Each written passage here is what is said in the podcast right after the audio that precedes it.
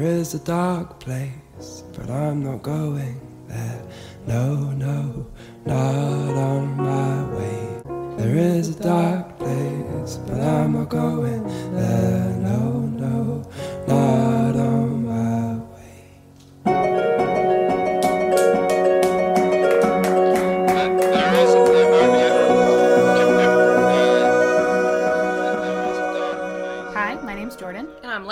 this is Or Learn Parkour. a podcast about ADHD done by people who have ADHD. We, really, really have ADHD. We super have that brainworm ADHD It's all up in there. all up in those brains. Our brains, specifically, which Our- is why we're doing this podcast. Yes. Uh, thanks so much for joining us for this third episode. Ooh, we made it to three. We did. We made it to three. It's a prime number. Yeah. Yes, it is. Thank you. Thank you for that. Auspicious, right? I mean, three is commonly seen as a lucky number in many cultures. So yeah. Um, Episode three. yeah, so we made it to episode three, and that's the main point here. So we made it to episode three. You're still here somehow, so that's on you. But uh yeah, thanks so much, y'all. The last episode we shared a little bit about our own ADHD journeys, and listening back, I think we both noticed that our stories were specifically mine. I'm not going to call out Jordan on this one, but uh, specifically my story is a little all over the place. So thank you for sticking with that. And you know, if nothing else, at least it's on brand. At least it tracks with this podcast. Am I right? I don't know what else y'all expected subscribing to this. Yeah. We'll get there eventually. That is our promise to you. Yes. We will get there eventually. Yes, and we have been learning all new sorts of fun tricks on Audacity. I've just been watching YouTube tutorials. I need to eat something at some point, but I haven't. I've just been on YouTube. Now she is not Jordan, she is Jodacity. Jordacity? I kind of like that actually. Jordacity? I feel like if I had a personal brand, like a content brand, where I also maybe like sold shoes and or kitchen appliances, mm-hmm. it would be Jordacity. Like you could go buy a Jordacity toaster oven. It'd be sleek as hell. Cool, cool, cool. But consider, with Jodacity, you could have sharks in your logo. Oh, that's a good point. Yeah. Or Do just like- teeth. Teeth. teeth, teeth, teeth, Teeth. teeth, Okay. teeth. Oh, sorry. yeah, so What are we going to talk about this week? today we are talking about the medical history of ADHD. Like many other history of mental issues, it's a little bit horrifying when you consider that the the best and most successful things that have happened have been giving children speed. That's like the high point. It kind of goes downhill from there, but it's a doozy. Yeah, I mean, it's interesting. Added caveat, we've said this before, we'll say it again, we'll probably say it almost every episode. We are not medical professionals in any sense of the word. I am an anthropologist. I just got a theater degree, so I have no legs to stand on here. Yeah, no, the, the zero legs in terms of ADHD history, other than the fact that we have ADHD and we both are really into researching historical things. And so when you combine those two things, you're like, what did people used to think of this? And I'll tell you, it's not great. It's not optimal. There, well, people have been saying that ADHD is a thing. Contrary to popular belief, it was not a new disorder in Like the 90s. the, the 80s, I think, is when it was officially coined as ADD. It is much older than that. There is evidence that we have in medical writings up to 250 years ago. And there's even some evidence that people like Hippocrates were categorizing sort of these different ways of thinking. right. We've always been like this. It's not a new thing. There's a lot of evidence that like I, I guess that's the other thing too, right? We should we should say that we're coming from a place where the two of us, from the research that we've done and our own personal experiences with ADHD as they've shown us, ADHD is a physiological disorder. It is not anything to do with your morals or your, you know, lack of discipline or your upbringing. Your willpower, your moxie. As far as science has any say in it, it has nothing to do with that. Does it sometimes result in behaviors that are linked to those sorts of moral assignments? judgments. Yes, it can. But generally, the study of ADHD, or, you know, what we know today as ADHD, has commonly been done on young white boys. And so there's some interesting paths to be crossed there. Uh, I'm going to let Jordan take it away, but I just wanted to add that precursor that we are working on the assumption and knowledge that this is a physiological difference in our brains. And this is not some sort of laziness or, yeah, no, it's We have a lot of history and a lot of investigation and a lot lot of understanding that we can stand on and have the lens to view through here in 2020. But back in 1775, which is one of the first written acknowledgments of symptoms matching ADHD, they are in a textbook by the German author Melchior Adam Weikard. Sorry for my German pronunciation. I'm sure my ancestors are rolling in their graves right now. But he studied some children and described a set of symptoms that look pretty similar to how we understand ADHD today. And Lex, you have hmm. some quotes from him and what he thought of folks like us, don't you? Yeah, uh, I have some some quotes and also just some examples of what these quote unquote symptoms are and what they've been perceived as for a while now. So he characterized the disorder as distractible by anything, even a person's own imagination, taking more effort to complete tasks, flighty, careless, work has many errors, and generally disorganized. Huh. Yeah, I mean it's pretty it's pretty on point Yeah, he kind of got us. Uh, he did only hint at impulsivity, so this would be more related to what we know now to be inattentive type ADHD. But the thing that he attributed all of these problems to is,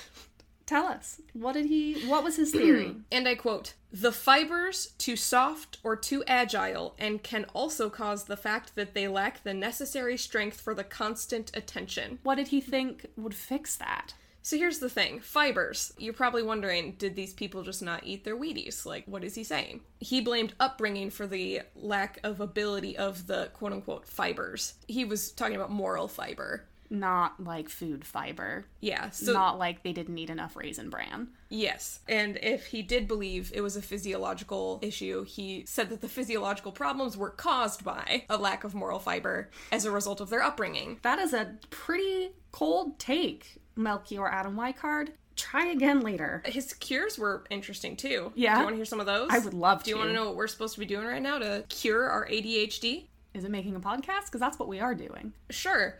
No. he recommends removing distractions, being left alone in a dark room. So, you know, okay. But this is not an ethical practice and is not recommended. So instead, he also recommended rubbing, cold baths, steel powder, uh, something called cinchona or cinchona, mineral waters, horseback riding, and gymnastic exercises. yep. I mean, I could see like horseback riding and gymnastics as a like, here's a way to get some of your energy out. But sorry, rubbing? Yeah. Does he say what? No, it just says rubbing. Great. That's that is horrifyingly non-specific. Yes, I will say the Wikipedia article about Oh, this boy. man says the majority of these cures are rubbish. but removing distractions and exercising are currently used to temporarily lessen symptoms and increase productivity, which is true. Sure. Uh, but just in case you were wondering, steel powder just existing is not going to cure your ADHD. I'm wondering if maybe you rub with the steel powder. Rub what? I'm assuming it's like Like your brain? I mean, I'm assuming when people say like rubbing in old timey language, I think that's like a massage, right? Or like not necessarily as like relaxing as a massage, but like actually physically rubbing your skin and your body to increase blood flow. Okay. I'm assuming Okay. that's what that means. If he meant it in a weird way, then, you know, maybe. I mean, There are weirder prescriptions. I will but say, I guess, given the time period, that actually could be quite possible, considering, you know, when you look at the history of things like hysteria, a lot of the treatments for people was uh, the doctors would just assault them. Yep. For those of you listening or reading along at home, don't rub yourself there or anywhere else with steel powder. I thought you were going to say, like, bar none, don't rub yourself. And I was like, I mean, you can do what you want. Yes, I am the inventor of graham crackers. I encourage you to never think impure thoughts. That's a. That's my PSA for the that, day. Was that Kellogg? I believe so is Dr. Kellogg. Yeah, Dr. Kellogg was really against the uh, masturbation aspect of life. So, We can't, though, like we said, we are not medical professionals, cannot say for the positive or the negative how that will affect your ADHD. So, uh, your mileage may vary on that one. yeah, no, I, we can't tell you to do or not do any of these things. I would hope that you don't do a lot of them because we are going to be telling you some weird things. Oh, it gets. It continues to be weird. It does. Next up in ADHD history, we Ooh. have Tell me more. So I'm just enthusiastic. Uh, you should be, because we have a very fun character who comes onto the scene named Fidgety Phil. Fidgety Phil. Fidgety Phil was written by Heinrich Hoffen- Hoffman.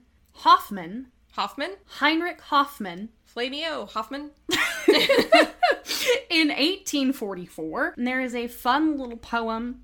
It's not little, it's actually kind of long, so I'm not going to read the entire thing to you. But the basic plot is that there is a Phil and he fidgets. And he knocks his chair over and pulls dinner onto the floor, as we've all done. You know, know. none of us are perfect. Classic symptom of ADHD. Falling Ruining out of dinner. chairs and pulling tablecloths off of tables. And his parents are very upset about it, which I would be too if somebody ruined my dinner. It's called being hangry, and I am most of the time. I was like, do we need to stop? Do we need to get you a snack? We're gonna take a quick snack break. Be right back. BRB. All right, We're great back. snack break.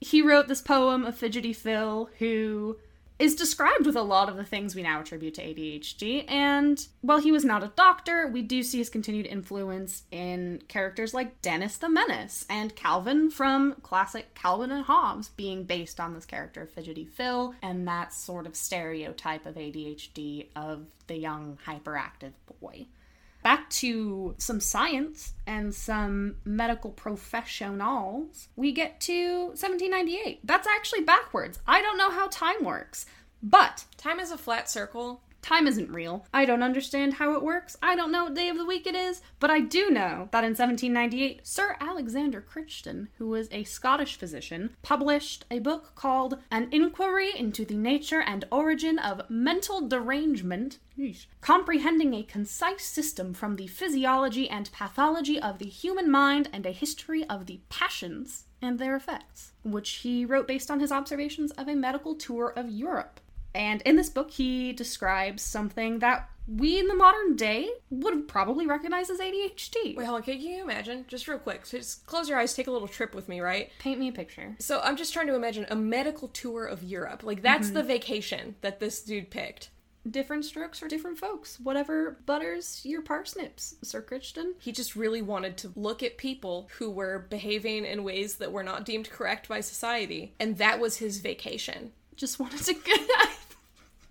Just relaxing on the beach, looking over at someone else and being like, "Oh, that's messed up." That's I'm just like a- imagining like, hey dude, uh, I can't wait to see some of the pics from your vacay. And then he's like, uh, actually, I can't put any of those on Facebook because they are all of children who were behaving kind of strangely, maybe erratically. And then people are like, oh, okay. Like, can you imagine? Like, I bet people at the time were like, that's like this man? Olympic level people watching. that's one word for it. It sure is. Anyways, But he so- had a lot of words about some people who had some things going on with them, and he described the condition he observed uh, thusly. The morbid alterations to which attention is subject may all be reduced under the two following heads. First, the incapacity of attending with a necessary degree of constancy to any one object, and second, a total suspension of its effects on the brain. Uh, So he described this inattentiveness, as we would call it now, this distractibility, as the incapacity of attending with a necessary degree of constancy to any one subject almost always arises from an unnatural or morbid sensibility of the nerves, by which means this faculty is incessantly withdrawn from one impression to another. Sounds familiar. It may be either born with a person, or it may be the effect of accidental diseases.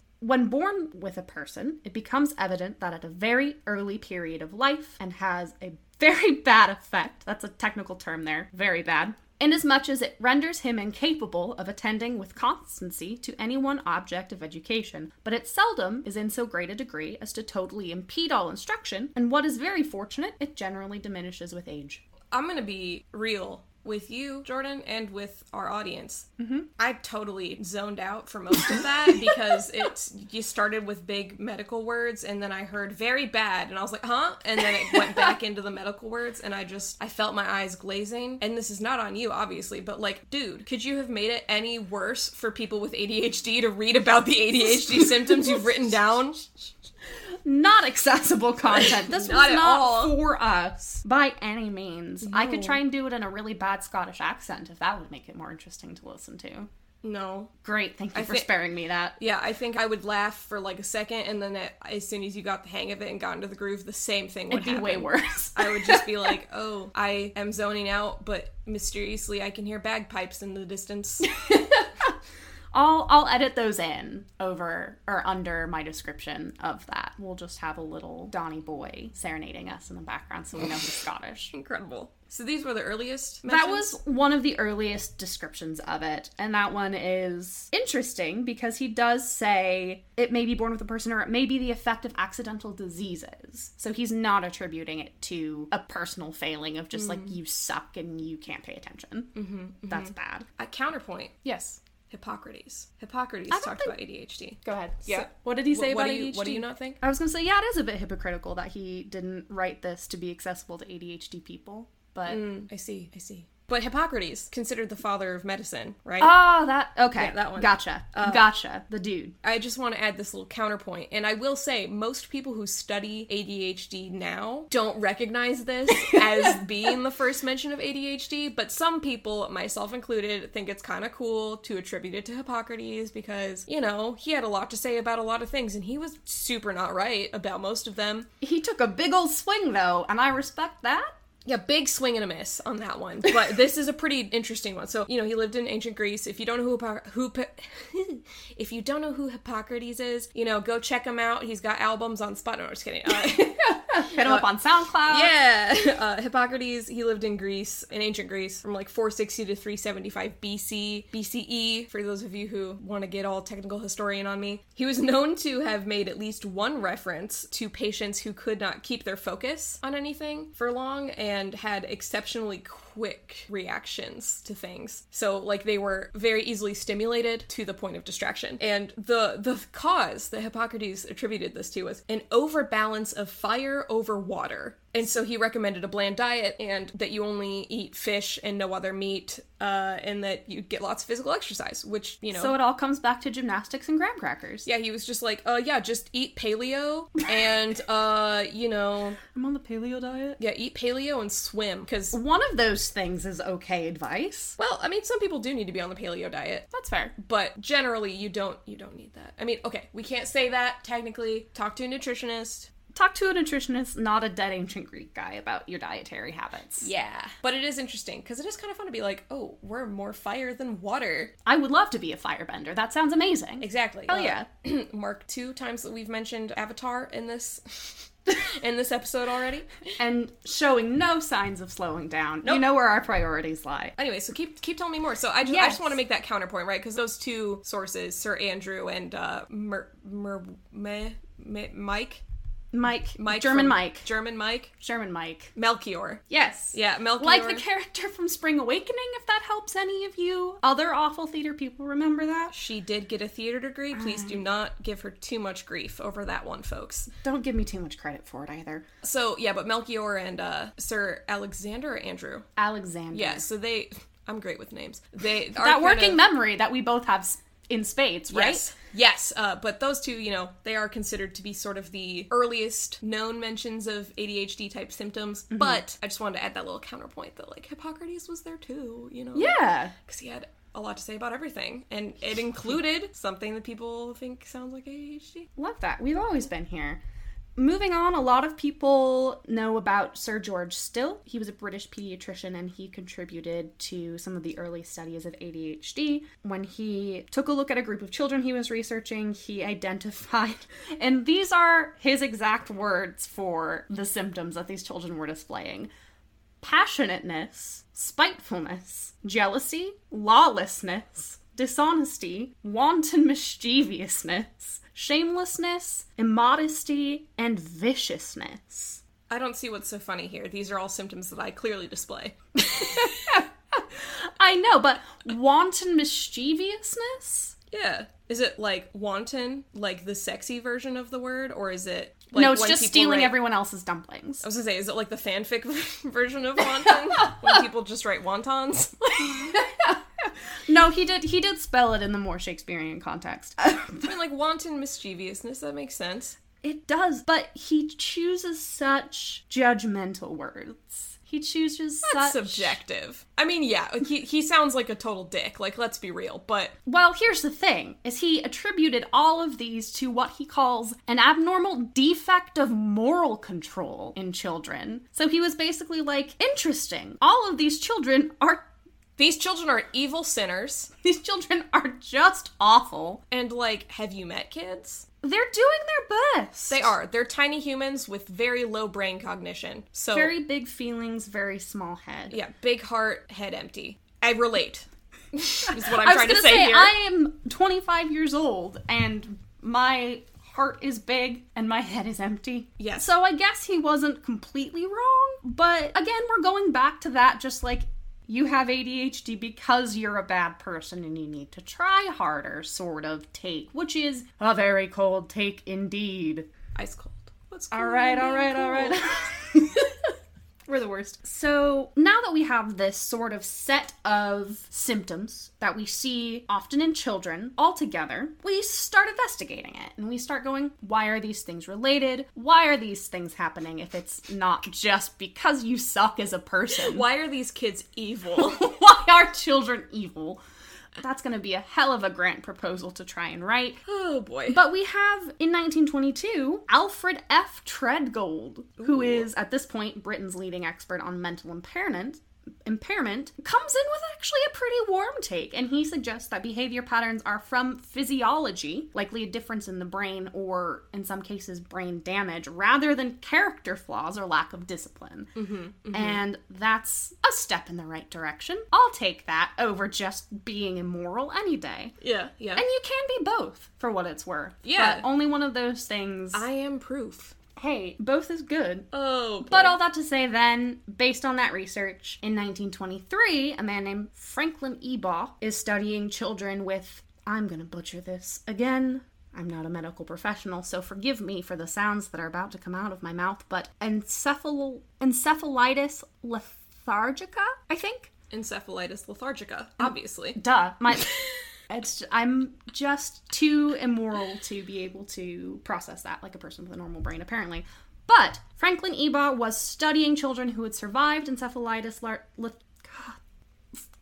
You can do it. You can do it. Franklin Ebaugh was studying children who survived a brain condition and found some evidence in that ADHD can arise from a brain injury. So we have a little bit more support for it being a difference in the structure of your brain and the way that your brain works. Interesting take that it must be damage. Like this kid just got kicked in the head with a steel Foot? toe boot, and now they have ADHD. I can uh, I can say that's not what happened to me. I have no evidence of that. Yeah, I have not explicitly been kicked in the head, but I did run into a door frame very significantly as a child, so maybe that was it. I mean, maybe, but like most kids are gonna have some head trauma. This is true. It's just not gonna be like Ari Aster level head trauma. It's just a rite of passage. it is though. Like kids falling is a part of learning. Yeah. that's like a, a developmental stage. It is. They fall a lot, and, then they learn how to not fall. Learn how gravity works. Mm-hmm. Life is hard when you're a kid. Everyone thinks you're evil and stinky and sticky. And then you fall down a lot. and you hit your head. And then And- Ari Aster takes a giant mallet and cracks it open. I thought that only happened to the old people. yeah, it's true. It only happens to the old person. So you've got a bit before Ari Aster's coming for you, kids who are listening to this. Yeah, precisely 72 years.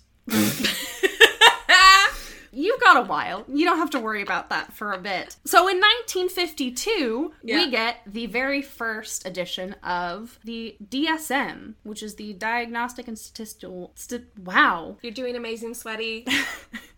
Is the Diagnostic and Statistical Manual. It is used by mental health professionals to diagnose disorders. It has what's considered the official description of things. It's what your insurance uses when you get diagnoses. It's what doctors who get paid to do this sort of thing use. Mm-hmm. It's like the brainworm's Bible. Ooh, that's a take. I'm proud of it. So in 1952, we get the first edition of the Diagnostic and Statistical Manual, which is a big book of brain worms.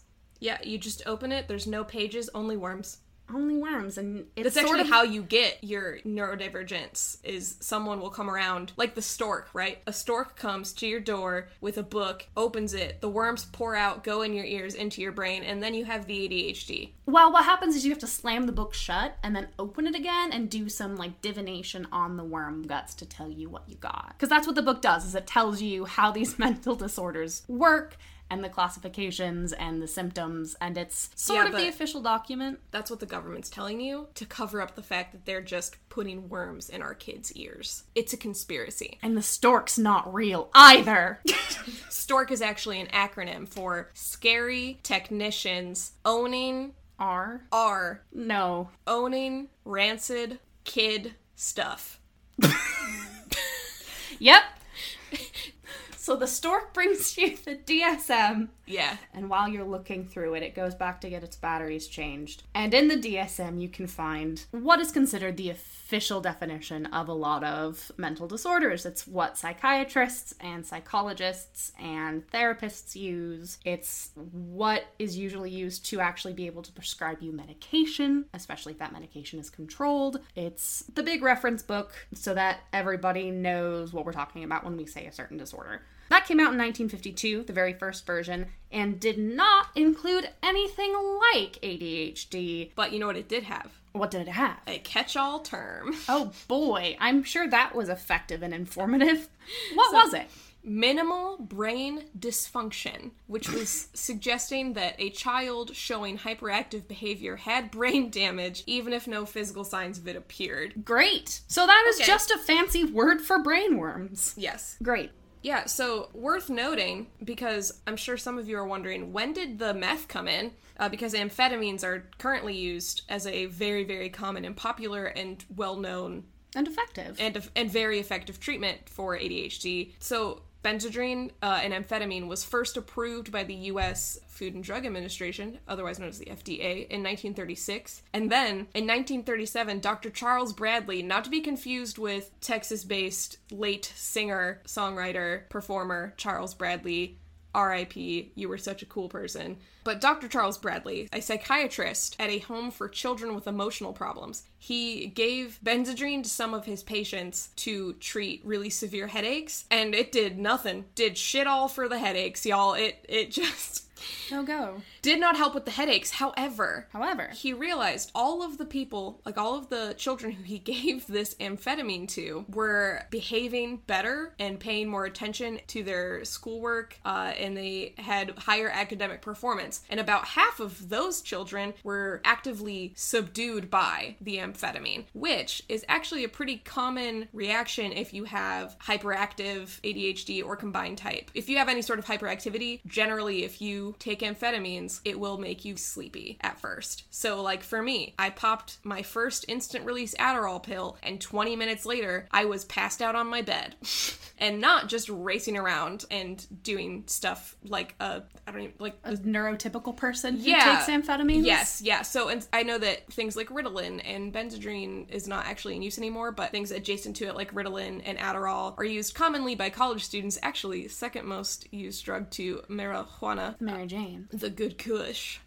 uh, the idea of Adderall and Ritalin making someone really, really intensely hyper and weirdly focused and staying up all night, like how it's considered to be a study drug, that's not actually how it affects people with ADHD brains. It just gets us to a normal level of functioning. And often calmer. Yes. Very interesting to think about that this dude was like, oh, here's some meth for your headache. And it didn't do anything for the headache, but then he was like, Hold on. There's something here. And then no one did anything about that study until the 50s and 60s. Anyways, So after Ritalin is approved by the FDA in 1955, Herbert Freed and Charles Pfeiffer, which is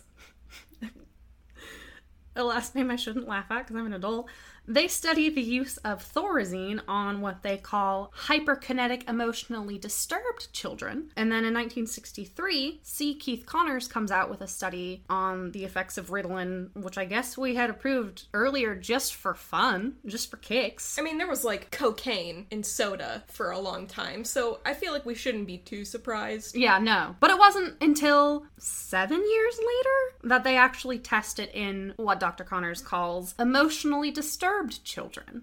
Mm-hmm. And what year was that? That was in 1963. Okay, okay. And then in 1967, the National Institute for Mental Health awards its first grants to study the group of symptoms we would recognize as ADHD. And then the following year, the second edition of the DSM is published. That's 1968. And it includes both an updated name for the catch-all of organic brain syndrome, mm-hmm. which I'm, is out of date now, but I'm pretty sure you can still buy at Whole Foods, and what they call hyperkinetic impulse disorder. And that sounds like what would happen if I drank the soda with cocaine in it. Hyperkinetic impulse disorder makes me sound like an X-Men, like I can shoot metal out of my fingers or something. Absolutely. I would so much rather have that than ADHD. Yeah. That sounds way cooler. Yes. We peaked in 1967, folks. Nope. 68. 68, thank you.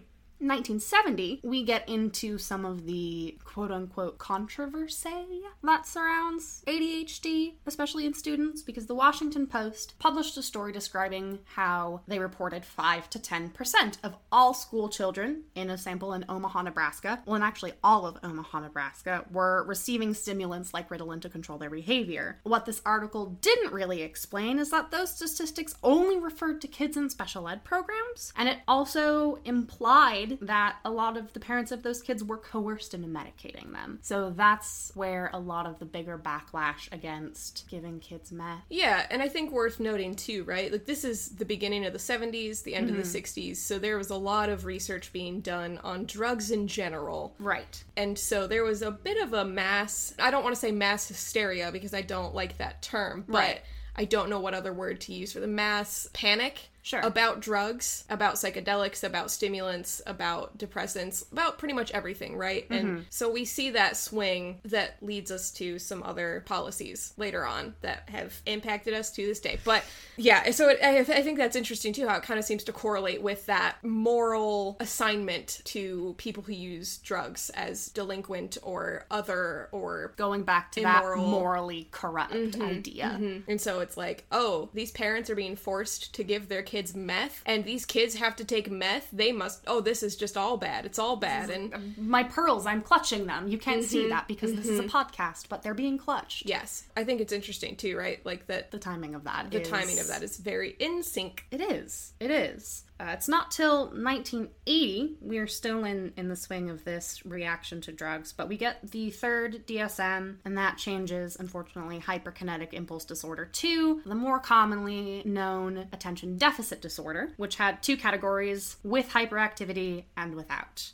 You so you can get hyperactivity on the side, no salt, or just have your own your own ADHD, your own ADD. In 1987, we actually get the words attention deficit hyperactivity disorder in the DSM. Yeah. In that order. Yeah. The thing is, though, is that hyperactivity, impulsiveness, and inattention all appear as symptoms under one ADHD, and they are not classified as separate types of the disorder. We don't have the idea that most psychiatrists prescribe to now of hyperactive impulsive type or inattentive type or combined type ADHD until the year 2000. So we survived Y2K and we get a diagnosis. That's a win win. And as we've mentioned before, there's still a lot of things that we don't know about ADHD. I'm sure in maybe even five years, or 10, or 20, or 30, or however many, we'll look back and be like, we call kids attention deficit hyperactivity disorder? What the heck? But who Yeah, knows? I mean, I don't think we call kids ADHD, but we said that kids had ADHD. I don't. If you're calling a kid ADHD, why? Hey, ADHD. I mean, I got called worse things in school, but I mean, well, that implies that it's an insult. But I just have a quick clarification here, right? Yeah. So we talked about a little bit how the in like the 20s and 30s, scientists started seeing that it was a physiological problem, right? Mm-hmm. And then that was like officially stated in the 60s and 70s, like this is a physiological difference in how the brain works, right? Yes. But then we definitely swung backward on that as a culture. Mm-hmm. Because today, there are still plenty of people who believe that it is not a physiological difference Mm-hmm. in brain chemistry. So I think that's interesting. It is To see that people have been studying and doing the research and putting in the work to show that it's a physiological difference in neural pathways and brain chemistry. And there's still people today Mm-hmm. in the year 2020 who believe that it is a moral failing. It's not. De facto. Again, we're, not. we're not medical professionals, but we do know that much. It's not. We do know that there are medical professionals who have the evidence to prove that it is not. We also have the brains in question. So, despite all of that, we are still making headway in ADHD research. There's a lot we don't know, as we've mentioned before, but there are some wonderful people who are dedicating their lives to this kind of research.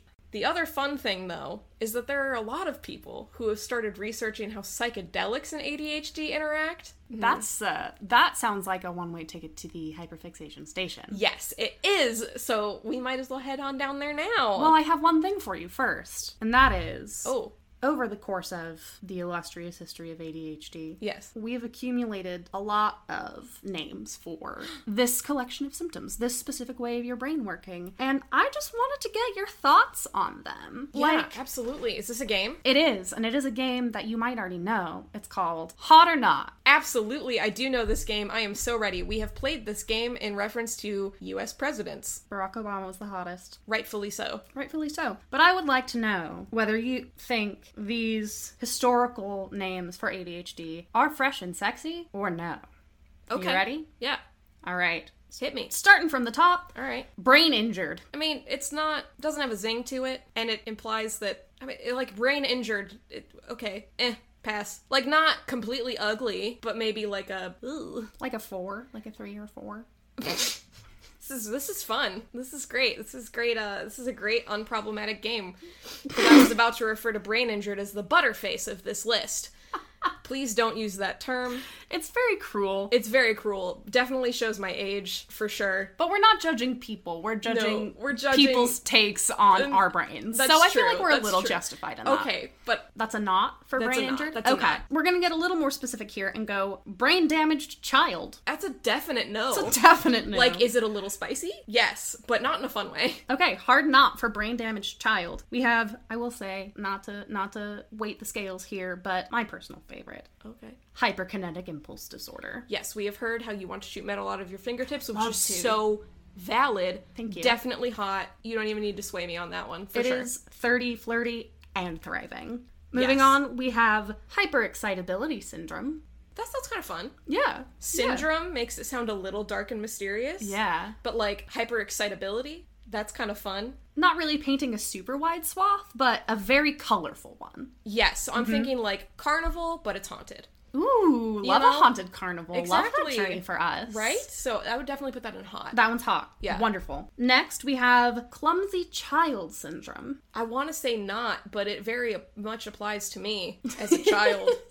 so I don't want to say that I wasn't cool. You know, Mm-hmm, I was. I was pretty fresh and uh, not sexy because children are not sexy. That is disgusting. disgusting. But I was definitely fresh and spicy. Fresh and spicy. Okay. So okay. I, I would. I would personally put that in hot. But I can see that you know, generally in terms of referring to a child that's not me, I wouldn't do that. like honorarily hot. Yeah. Mm-hmm. Okay. Okay. Like hot because I can relate. hot in a spicy way, not hot in a sexy way. yeah. Okay. Yeah. Okay. So we're on we're just on the Scoville scale now, not the like attractiveness. Yeah. Noted. Okay. We're going to stay on the Scoville scale for this one because we mentioned child again. We've got hyperactive child syndrome. Eh. Eh, not. Not. Okay. It's not as fun as the others. That's fair. This one I think is pretty spicy. We have hyperkinetic reaction of childhood, which sounds a little bit like a late 80s band. Yeah, no, that's definitely a song by Fall Out Boy. Oh, absolutely. All right, next on the list we have minimal brain dysfunction. Yeah, all right. Hot or not? Not. It's pretty Not. boring. Okay. I don't know. It's not very fresh or sexy to me. It is not. After that, we have organic brain disease.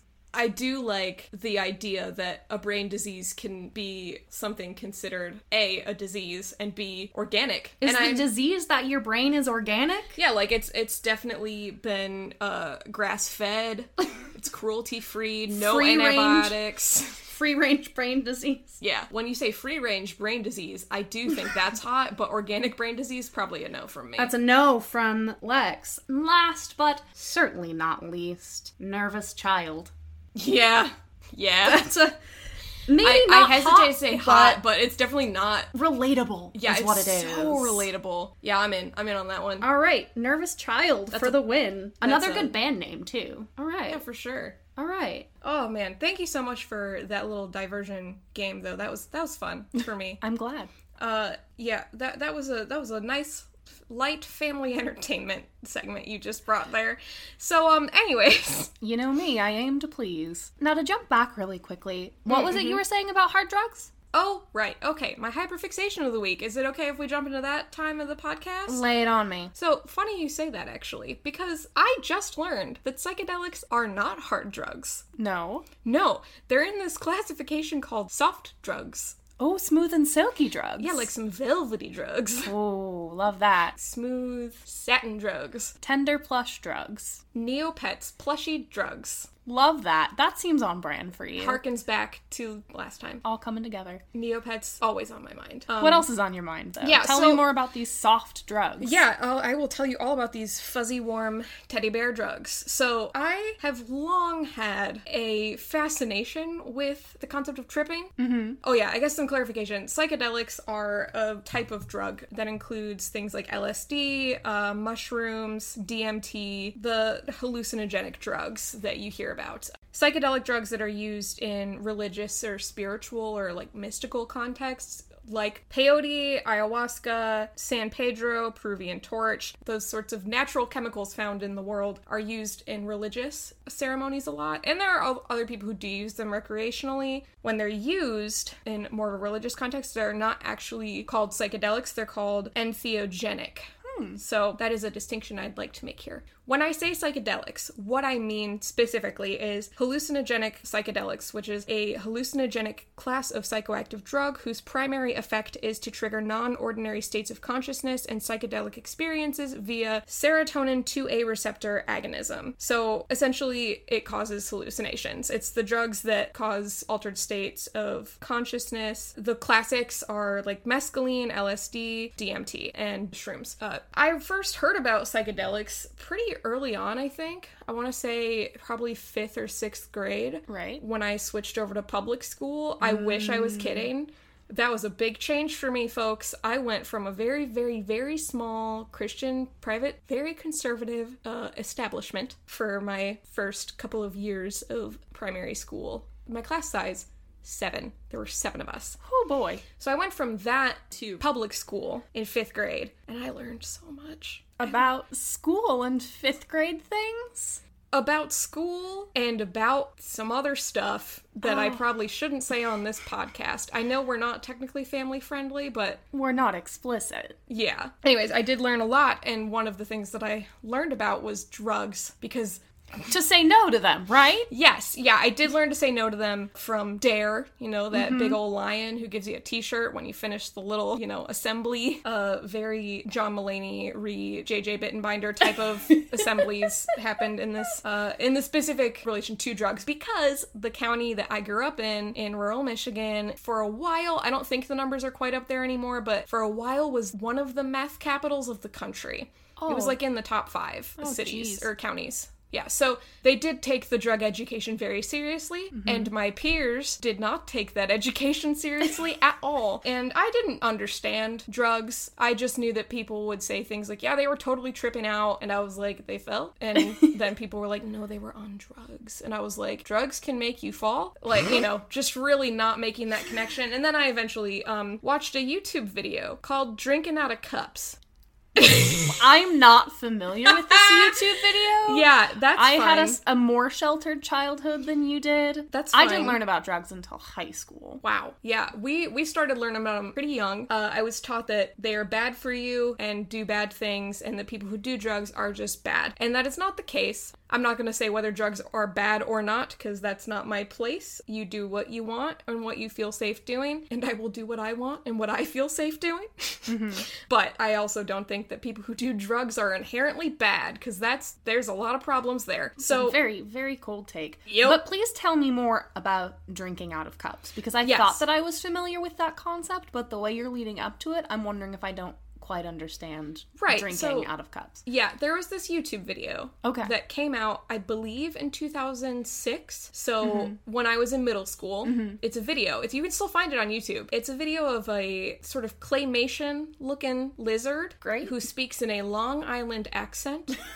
And the story behind the video was that this guy was on acid and tripping and locked in a closet by his friends who then recorded him as he went through his trip. Now, I believed that because that was the widely told story. Like, people still think that's what happened. And I just recently learned, and by just recently, I mean five minutes before we recorded this podcast today, that it was none other than Dan Deacon.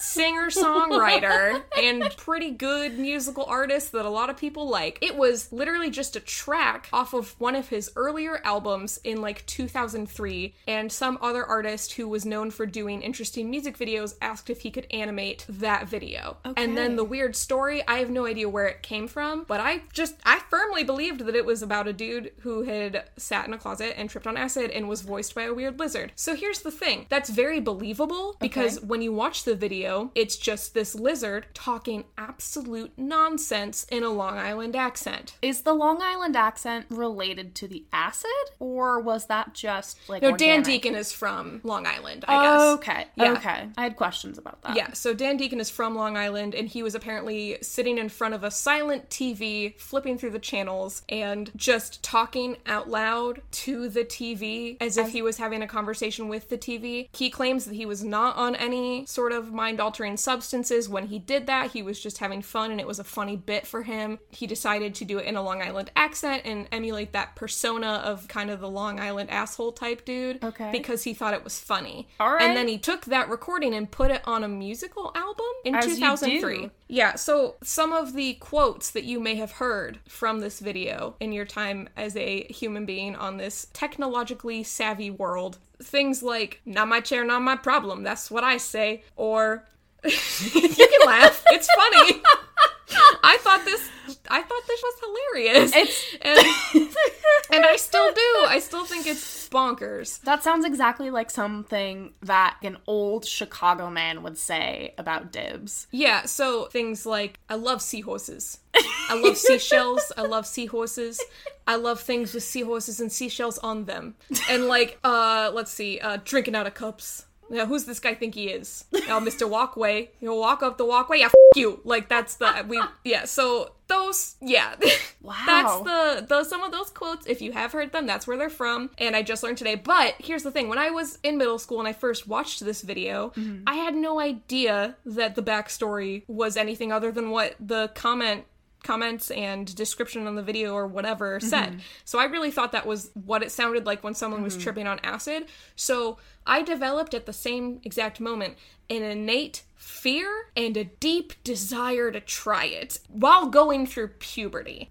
Ever since then, it's just kind of come and gone, resurges every once in a while. As of late, our research into the medical history of ADHD and also watching things like Midsommar have re engaged me in the fascination with what happens when you trip on acid or shrooms or DMT because I have a lot of friends who go to festivals and I also had a lot of friends in college who would just casually drop acid on the weekends. And I was always way too scared to try it because here's the thing. So what happens when you go on a trip is that if you take enough of these substances, because it kind of depends on how much you take, you will have a reduced sense of ego and or have a complete loss of ego. So what that means is that you completely forget like your brain literally dissolves the idea that you are a person separate from the world around you. So that's why if you've met anyone who's done any of these drugs or you hear about the way people explain the effects of these drugs, they often seem pretty chill because they went through this process that is often cited as very spiritual and very emotional. And I think it's just really interesting that there's a way to literally dissolve your idea of self and reset the neural pathways in your brain. That is really interesting. It is I'm fascinated by that effect. I also have to admit, when you first started talking about it, I thought you were just going to say it dissolves your brain, full stop. I mean,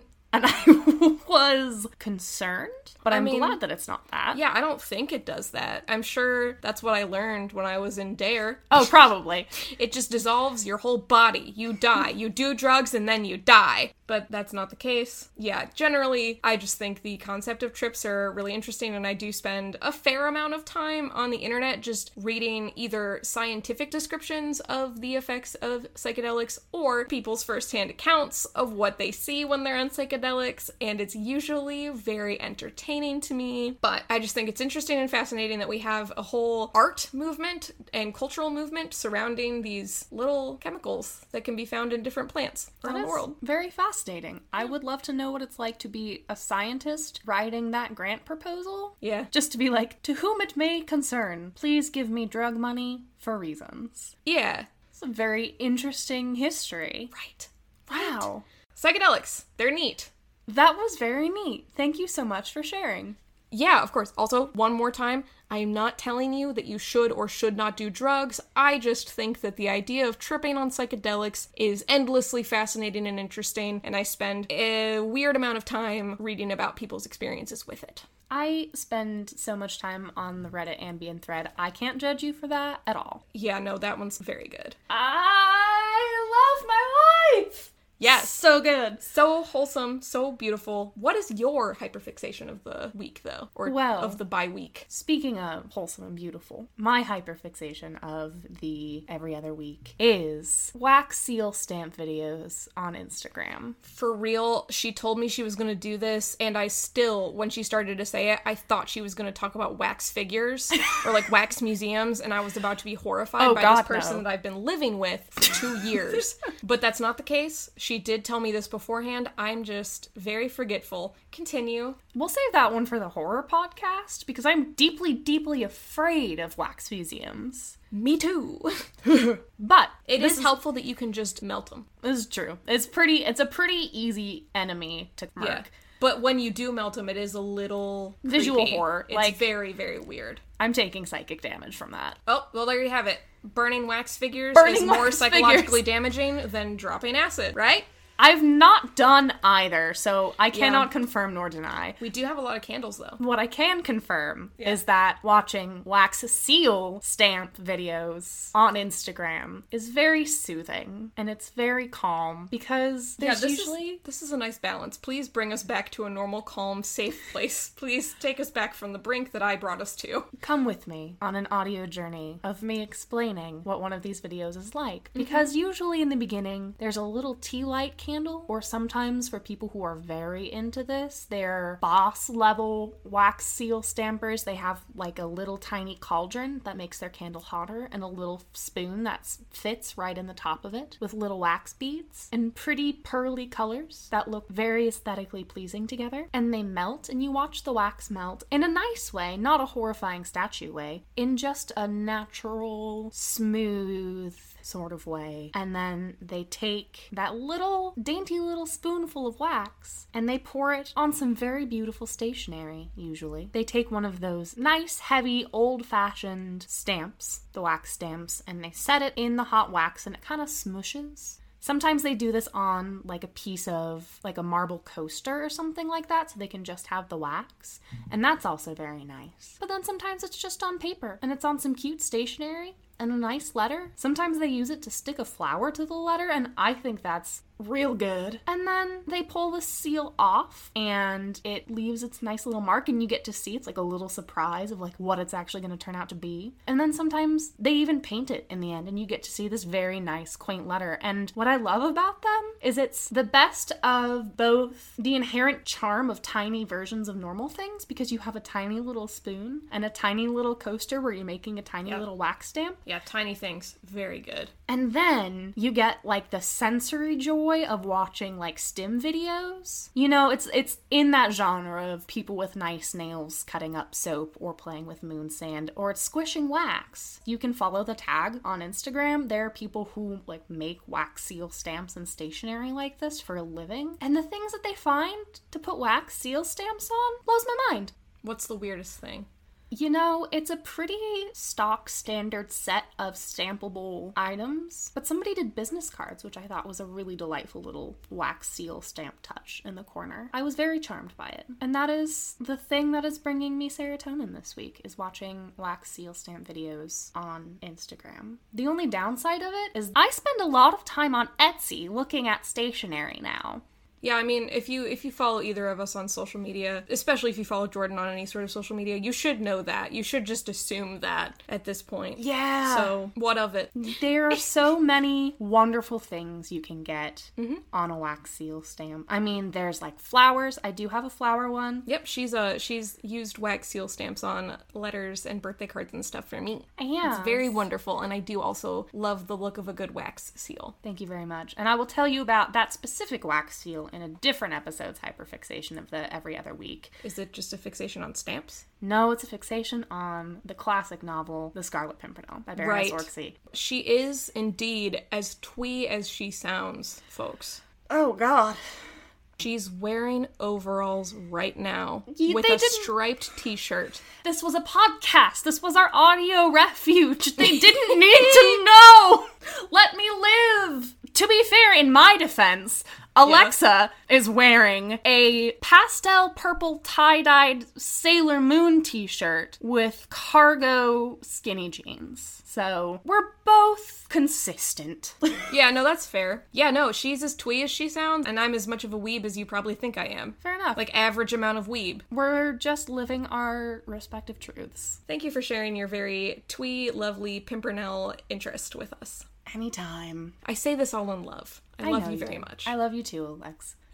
How are we gonna end this episode? How are we going to end this episode? Oh, oh, oh, I think I got it. Lay it on me. It's not really for you. Okay, lay it on us. Thank you, dear audience, so much for coming to this episode of Thoughts. For no, I'm just kidding. Um, uh, thank you all so much for tuning in. Like Jordan said, we've been going for a while today, but we just have so much fun talking. It's a blast. It's a Baja blast. Today was a blast from the past with all of our history. That's true. Yeah, thank you so much.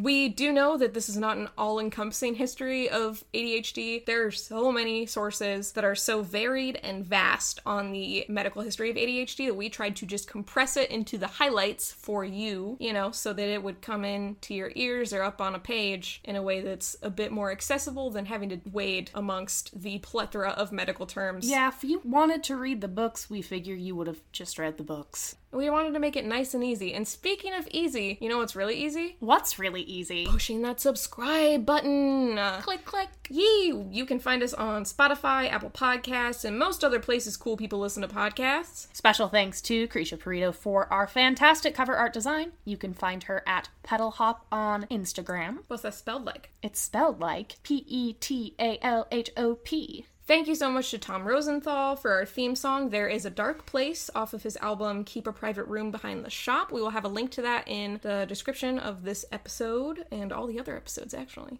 We will also have links to our social media feeds.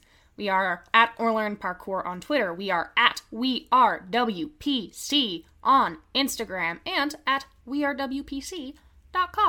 And that is our ADHD history podcast. We hope if you enjoyed what you heard that we will see you back here the Monday after next for our very next episode. That'll be episode 4. I think it'll be episode four. Episode 4. Ooh, we're getting up into the Four. square numbers. Oh boy. Okay. This is math, huh? I uh, know what numbers are. That's the extent of it, so let me have this. Well, I mean, what are numbers but math letters? you got me on that one. Well, why don't we uh, sign this one off and let our listeners go play some Sudoku Yeah. or do some mushrooms if they want to. If they want to. Not my chair, not my problem. That's what I say. All right. Bye, everyone. I like seahorses and seashells. I like things with seahorses and seashells on them. That's a very good bathroom aesthetic. I respect it. Classic. It's tried and true. It's true. Okay.